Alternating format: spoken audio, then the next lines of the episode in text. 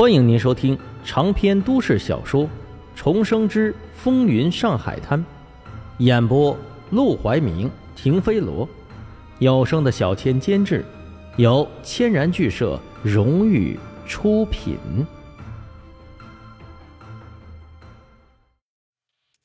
第五章，退婚。黄振义一拍大腿，腾的一下站了起来，似是自言自语。又像是询问沈梦生。对呀，这样的话，就算是钱和场子，我们也可以专门安排自己的人进去装线，等巡捕房的来捉，配合走个过程。这样，钱和夜场生意都不会被影响。巡捕房那边也做出成绩来了，一举三得呀。沈梦生听后。也笑着点了点头。黄老板果然办事英明，如此一来，这件事情是不是就算是解决了？黄振义乐开了花，连忙上前坐到了沈梦生的旁边，亲热的一把搂过后者的肩膀。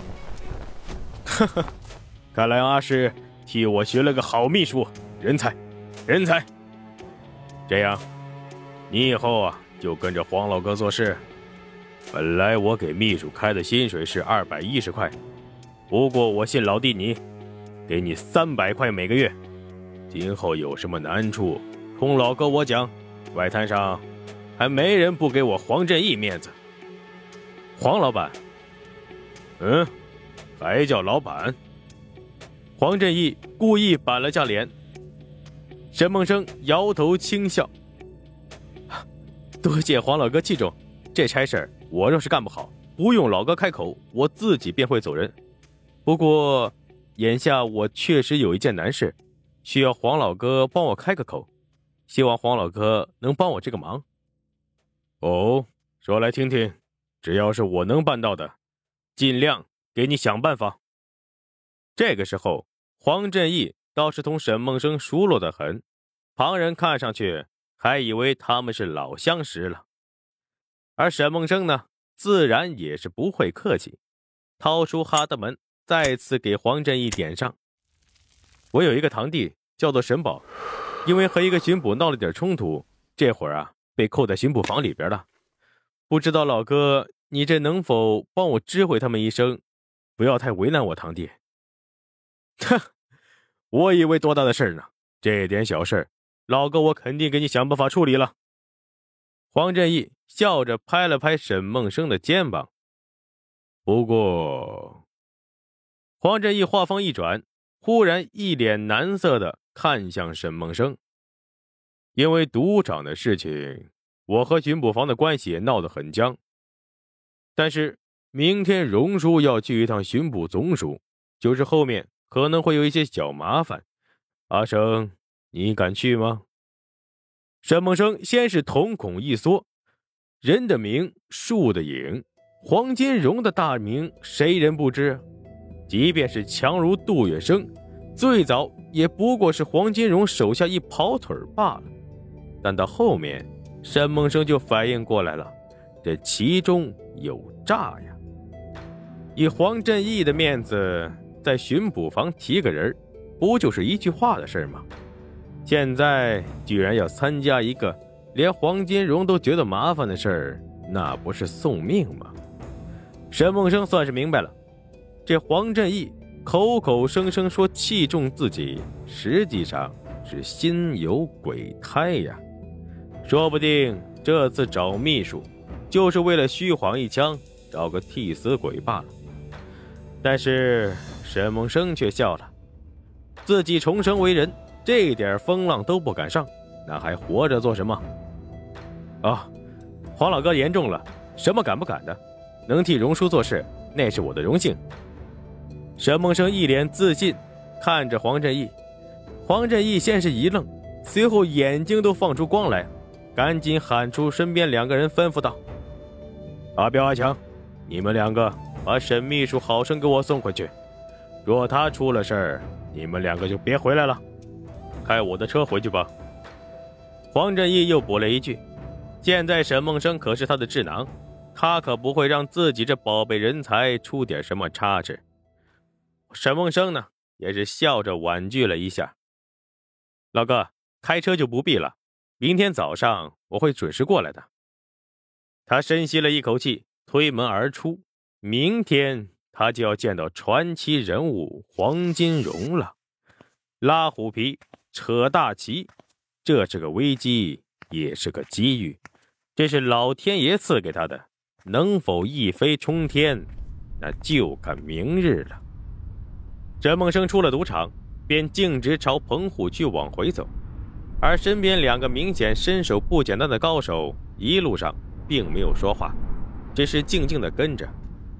等到回到逼仄破烂的木屋区，沈梦生从这两人眼中均看出了惊讶。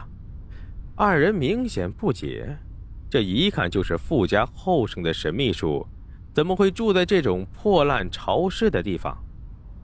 而沈梦生呢，也没打算解释什么，他径直穿过小巷，结果还没到家门口。就听见周围街坊用眼睛往这边偷瞄，走过之后，身后的议论那更是源源不断。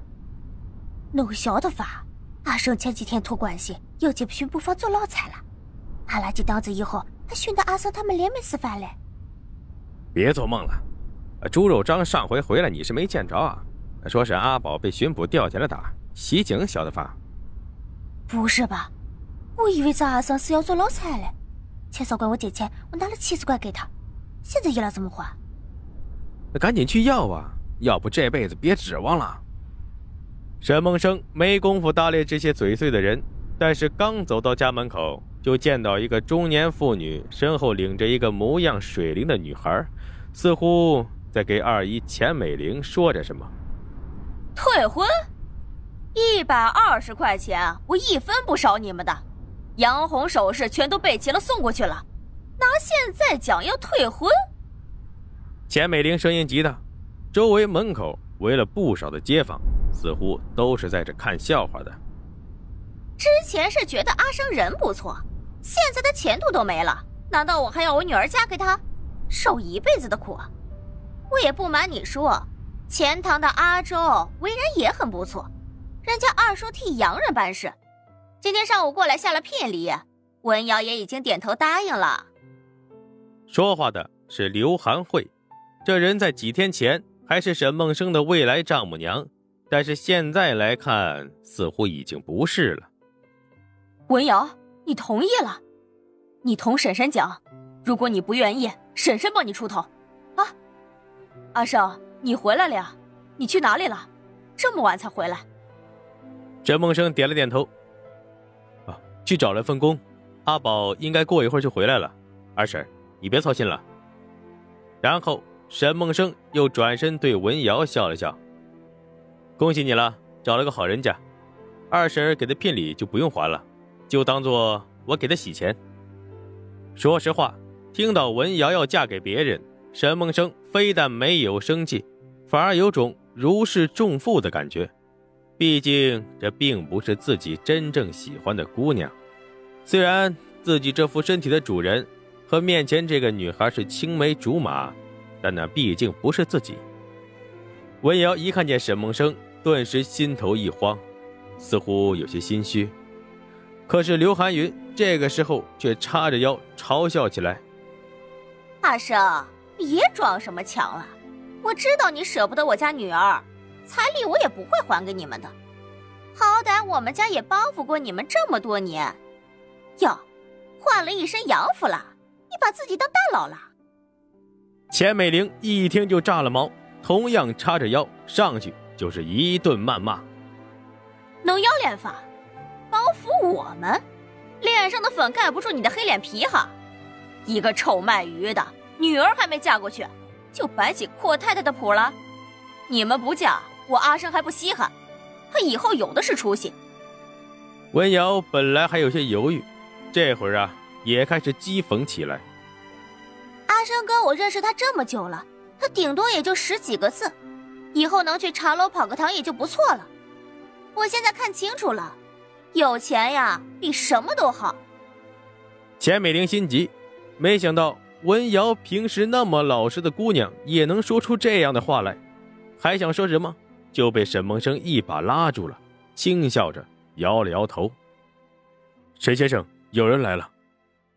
忽然，阿彪、阿强两个人神情一变，将沈梦生紧紧的护在了身后。顺着二人的目光看去，只见来者为首一个脸带刀疤的男人，嘴上挂着狠笑。领着一帮手提家伙的人一步步靠了过来。